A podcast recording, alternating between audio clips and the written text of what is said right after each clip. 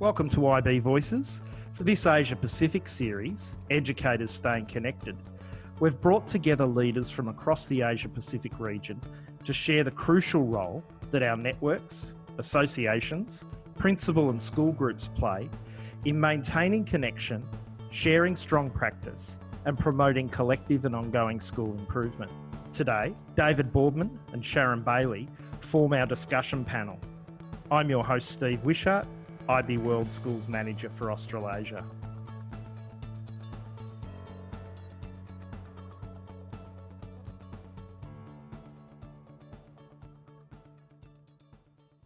I'd like to introduce our panel members for today.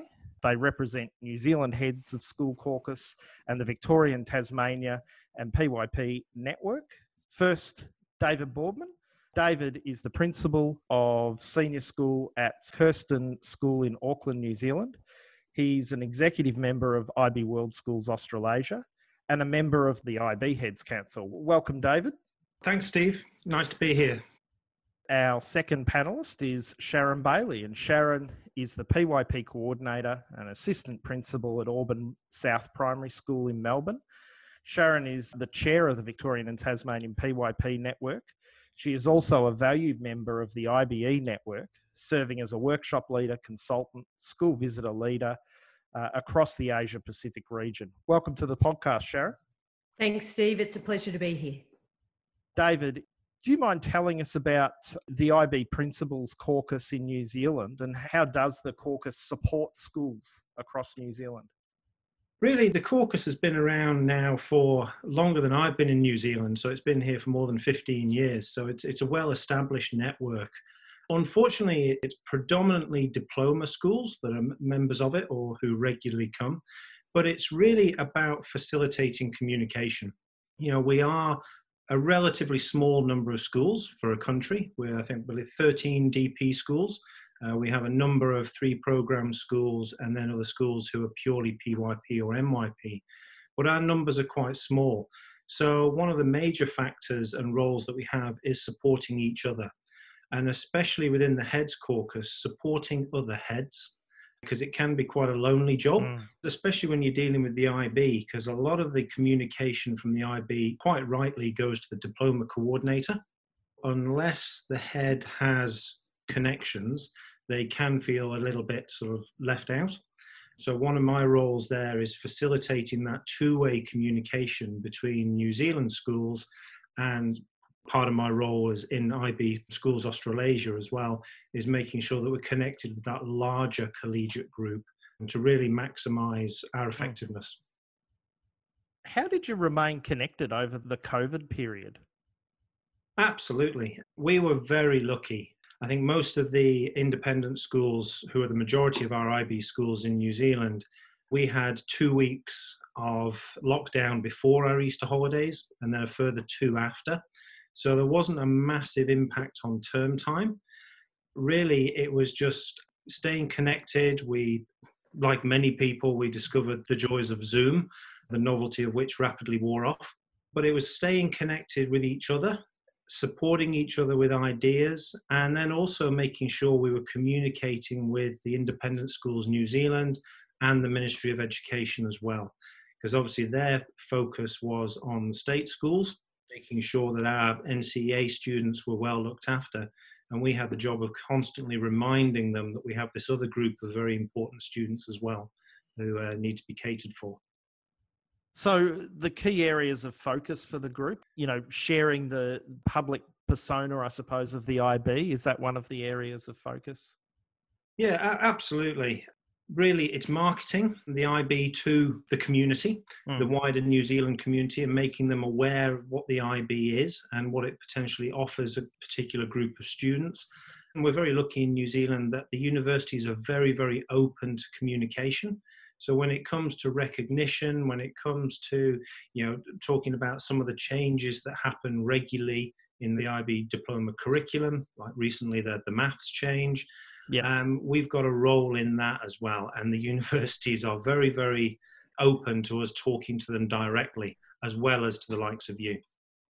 How do you see this group evolving over time in terms of the role that they have in New Zealand and perhaps even on a broader scale than that? There's definitely been a shift in mindset to a realization in the value in certain types of education during COVID. You know, there was a lot of talk early on about potentially rolls falling in, especially in independent schools, not so much in state, but we haven't seen that. In fact, we've possibly seen the opposite. We've seen them cater and cope with it very, very well. And this was for IB schools, both state and independent. So they're seeing an educational approach there that is preparing the students very well and is flexible enough to cater with crises like this. All I can see is it really potentially being a, a growing role. And again, making sure that our Ministry of Education are constantly aware and bearing those students in mind when they're making any decisions. Just thinking about one of your other key roles being on the Heads Council, can you tell us about the Heads Council and what your specific role on the Heads Council is?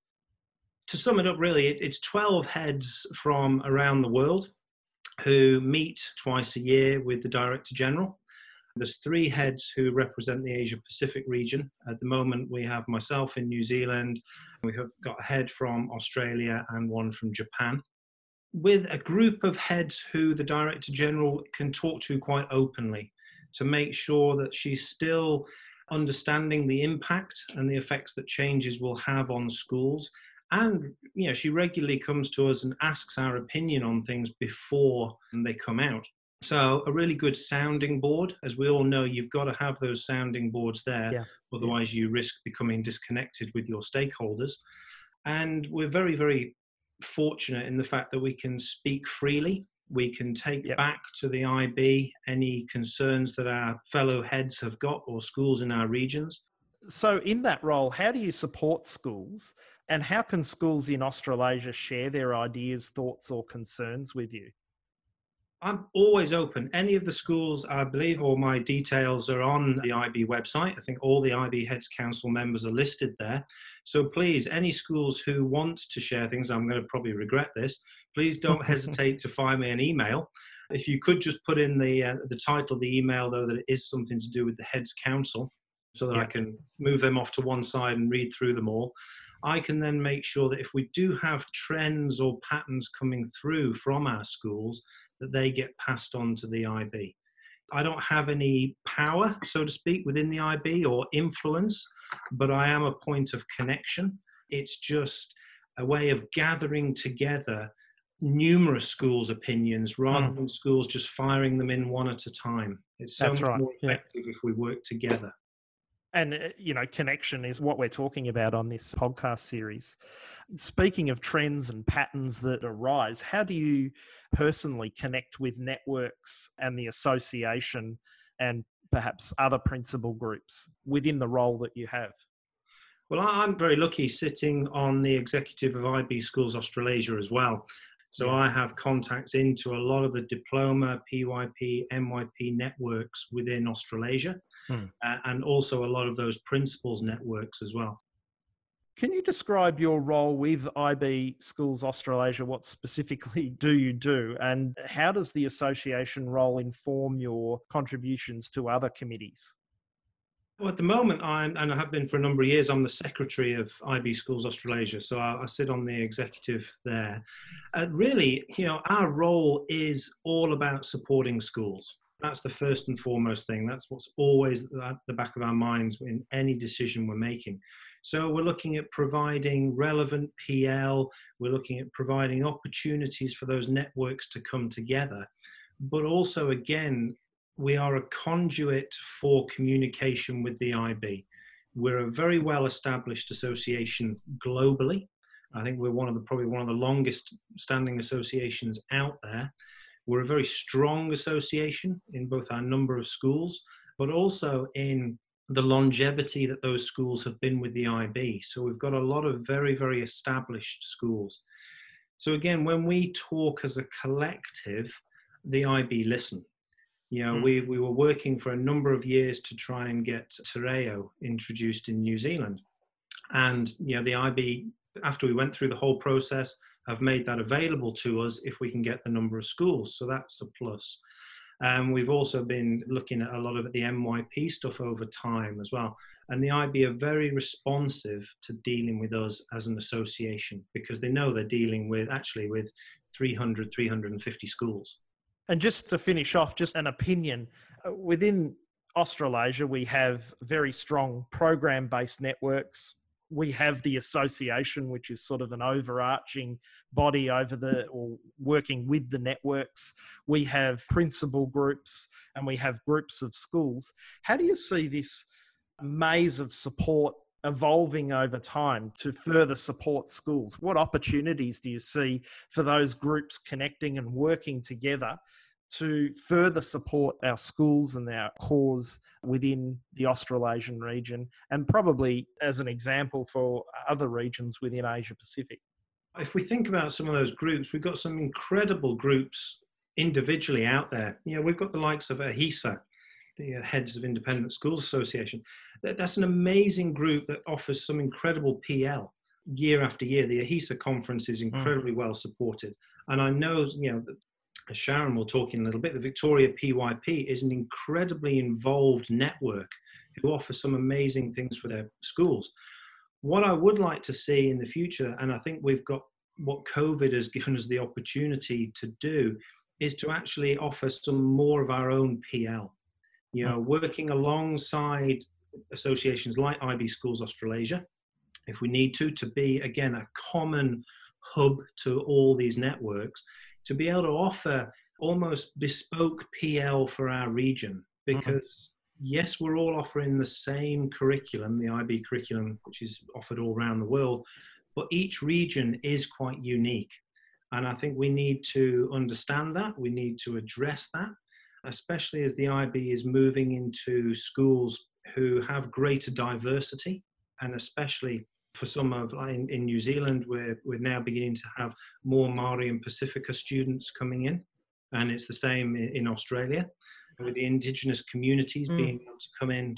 And I think we have to make sure that the PL that we're offering our staff is bespoke so that we can cater for those cultural differences. Nobody else anywhere in the world, you know, with greatest respect, mm. knows how to deal with those cultural differences. Yeah, fantastic points. Thank you so much, David. I'll move to Sharon now. Sharon, you're the current chair of a network that's often described as dynamic. Tell us about the Victorian and Tasmanian PYP network. What makes the network so dynamic? I think we'll start with where the network has come from because it has a really long, rich history. This is a network that has been around now for 20 years. So it began in 2001, which, if we think about that, was only four years after the launch in 1997 of the PYP. And it started with nine people here in Melbourne representing five schools who sat around a table and were exploring how they could support each other in developing this new PYP and how they could share ideas and practice. These five schools were quite geographically isolated. Two of them were in regional Victoria, as well as three Melbourne based schools. And so, in those days, 20 years ago, they set up a database so they could connect by email, phone, and fax. Even in those early stages, they had some very specific goals. And those goals were the provision of professional development, the development of support networks for teachers in PYP schools, also support for school leadership, and then the promotion of the PYP to the wider community hmm. because mm. you know 20 years ago not many people would have known that it even existed. So that small group met three more times that year and there was an increase in numbers each meeting and by the first meeting the very next year there were 52 people there and it represented 22 schools. So that just shows the growth within, you know, one period of just a year. Mm. And even within that group, there was diversity from the beginning.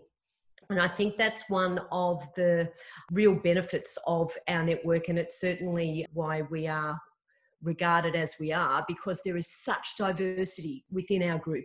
And so, even back in the early days, there were government schools, independent schools, and then Jewish, Muslim, and also Catholic schools represented. And that is still the case today, which makes us, you know, such an incredibly rich group of people coming together. In that year, too, in 2002, a school from Tasmania joined. So we also had interstate representation then. A significant milestone in that second year was the launch of something that then became globally recognized, and that was starting off in a very simple way as a quarterly newsletter called the PYP Inclusive. Now, that was just a newsletter that was set up just for the schools in our network, but very quickly it became distributed both nationally and then internationally till we had a global audience of hundreds. And it really was the key inspiration for today's Sharing PYP blog. And I just, you know, just in this context, like to really recognize one person because Kathy Saville, who is a previous chair um, of our particular network, was editor of that publication for 13 years. And there were 37 issues that she actually edited. And she was then part of the think tank that transformed that into what we now have globally as the Sharing the PYP blog. A mission statement was established in 2006, and that is still our mission statement today. And that is that the PYP Victorian Network seeks to model and foster the ideals and philosophy of the IB through its actions and provision of information, meetings, and professional development opportunities that promote professional learning and encourage communication between members. And that was established in 2006, and that's still our own mission statement today from little things, big things grow. Today, 20 years later, we have over 80 schools in our network. And often, when we have full representation at our network meetings, which we have every term, we can have at least 150 people at each one of those meetings. I think part of the success of the network is also that we have an executive a hard working executive that really drives everything that we do. And so that has grown in 20 years from three people who nominated to lead the ship to now 14 of us today in our executive group. Fantastic. It really has set, for a start, that publication that was so readily read throughout the Asia Pacific region really set the standard for communication and sharing about a particular program particularly in the Asia Pacific region. And the growth within the PYP network in Victoria is exceptional and continues to be exceptional in that there are a number of candidate schools in the process of becoming authorised. So that 80 doesn't include those at the moment. So projections are very high for that network as it moves forward. Because in Victoria, you're into a second lockdown. We are. How are you supporting your schools that are facing this, you know, very difficult challenge at the moment going into that second period of a six week lockdown and engaging in remote learning? Yes, well, we were thrown into this very quickly. We didn't anticipate that we would be in this position a few weeks ago. We were here in Victoria in a lockdown situation with schools working remotely for a five to six week period last term. And when we were thrown into that, we didn't necessarily feel as an exec from a network perspective that there was much that we could offer at that stage. It seemed a little bit counterintuitive to add to people's busy schedules because we knew that people were really just you know thrown into their own school context and you know pedaling hard to just get that infrastructure set up. So we made it very clear that we were there for each other, but we didn't do anything particularly active. And in fact, as far as all of our professional learning events were concerned, we had a lot of things set up for second term. We actually, from the feedback from our network schools where they just couldn't take anything else on, mm. we actually really just offered very subtle support. Mm. This time round, on reflection, we know that people are they've got the infrastructure in place in their schools and so we think that they are ready for more support. So we actually had an executive meeting this morning and we are now being particularly active in making sure that we set up a whole range of support groups for a variety of different groups who need specific support.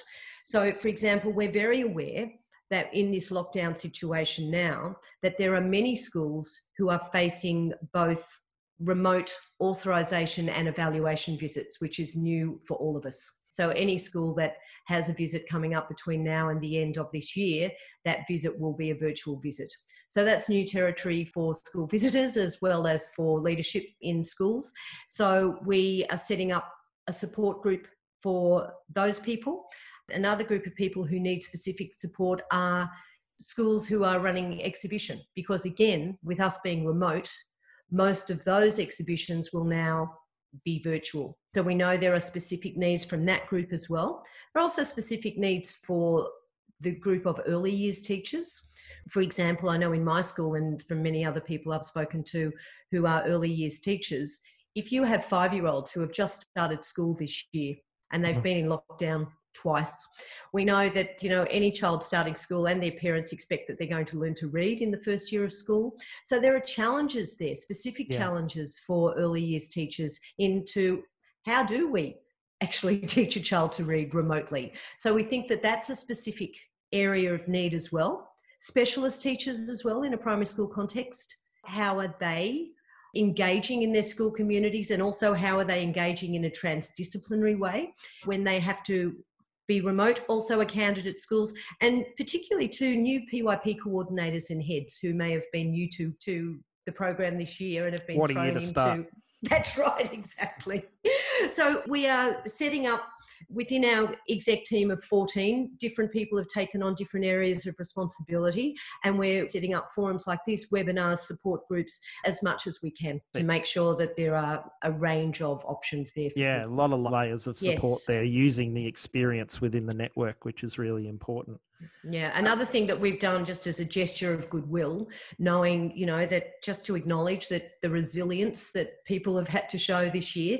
First thing is that we actually do have an annual subscription fee for our network that mm. helps us just maintain some of the professional learning that we provide. So this year we decided that we would waive the fee for all schools. And also, what we're doing is providing additional professional learning free of charge too. So, for example, we've engaged Kath Murdoch to run a series of webinars for us in a couple of weeks that we will provide just as a token of goodwill to the schools in our network to thank them for you know the extra effort that they've had to put in this year.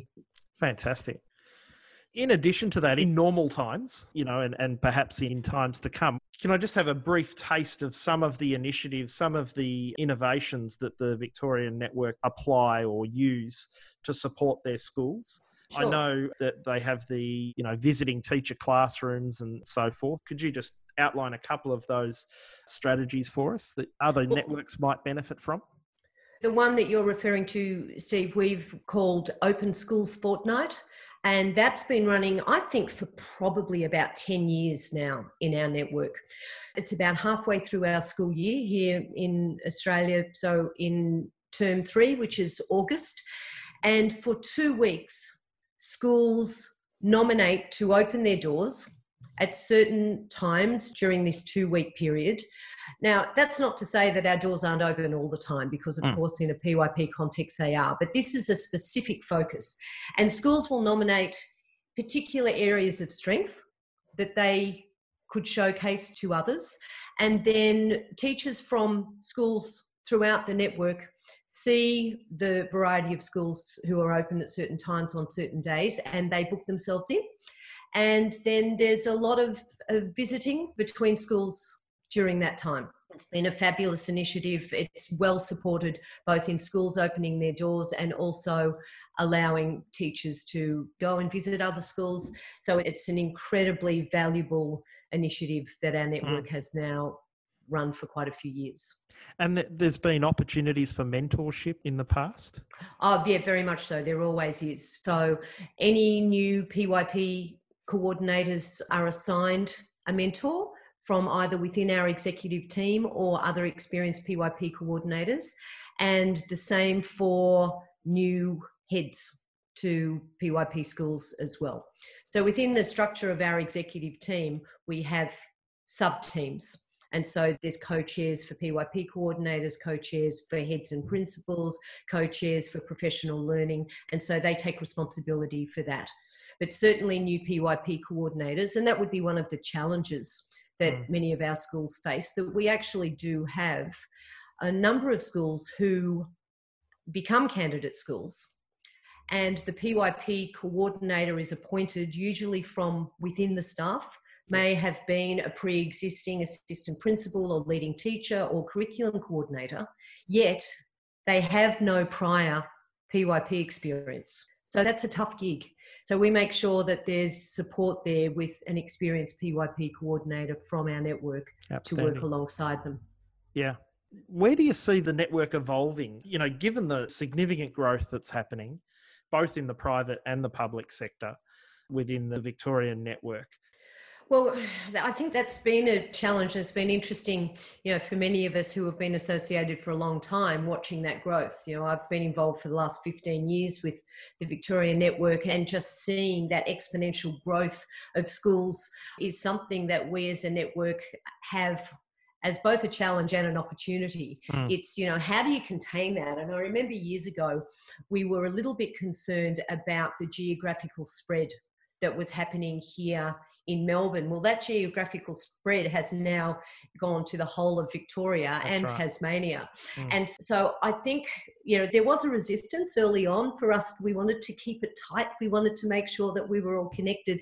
And I think we have to acknowledge that there will need to be, and there are now, cluster groups within our Victorian and Tasmanian network in order to just logistically maintain some authentic connections. Just finally on the network, do you connect with other networks, other program networks within Victoria or PYP networks outside of Victoria? I think not formally, but certainly because there are a number of members of IBAN within the executive and also within our schools, then we connect. So it's not formally through the network, but the people on the exec and the people within our network connect very much through the IBAN network. And that just adds another mm. layer and a particular depth to those connections as well. So we would do that. I think, you know, we also connect now through social media you know the fact yeah, that you know yeah. many of us are active on twitter and there are you know a variety of groups on facebook as well now so there's that sort of connection as well i think the main connector for many of us is iban well, that's a smooth transition into the next question and in your next role. Can you share the benefits of being part of IBAN and how connections continue to support professional growth within that network? It's, it's interesting for me because I became a PYP coordinator the exact same week that I did IBAN training about 12 years ago. As I said before, it gives us a different layer of professional learning for a start.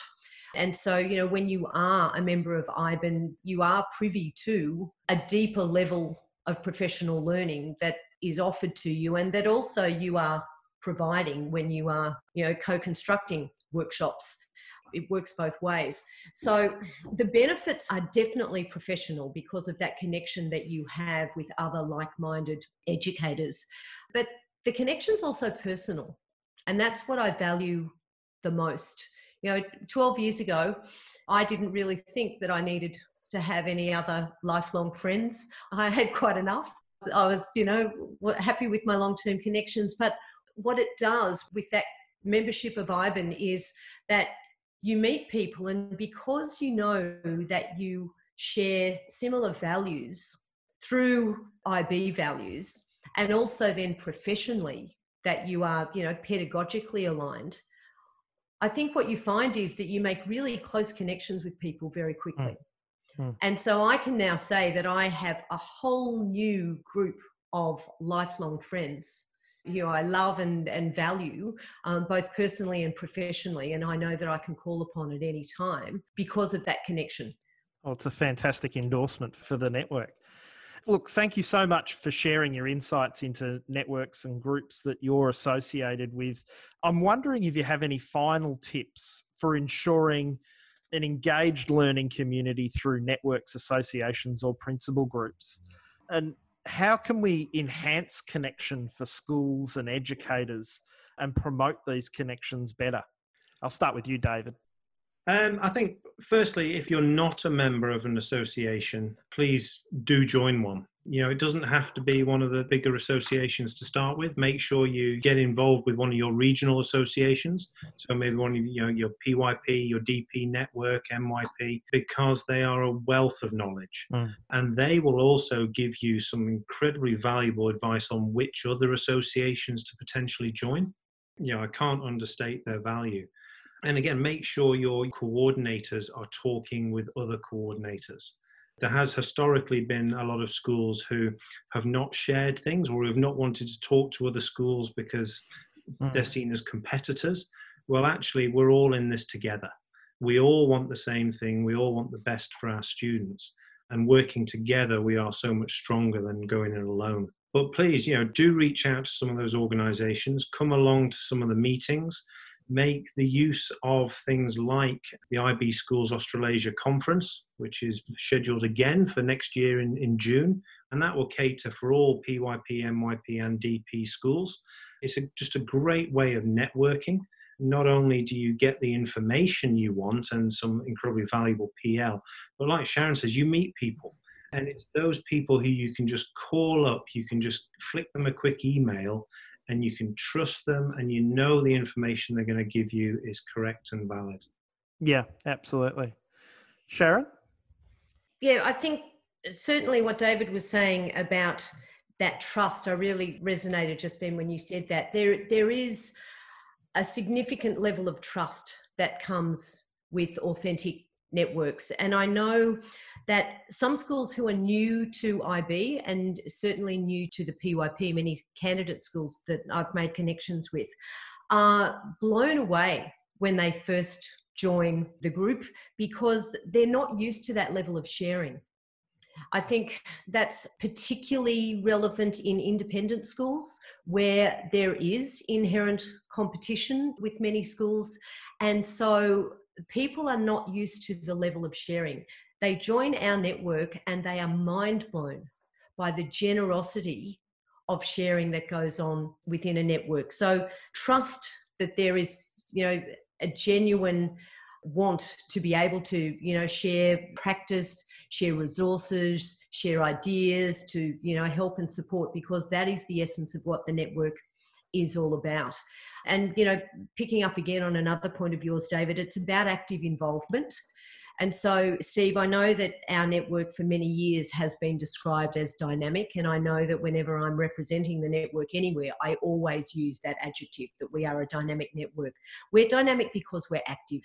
There is an active exec who works tirelessly. We have to remind ourselves sometimes that we are volunteers and that we're all leaders in other schools, you know, in our schools as well, and that this is just something that we do because we love it. And so, you know, we're certainly active, but our network is active. And so that then relies on people being actively involved within everything mm. that the network will provide as well.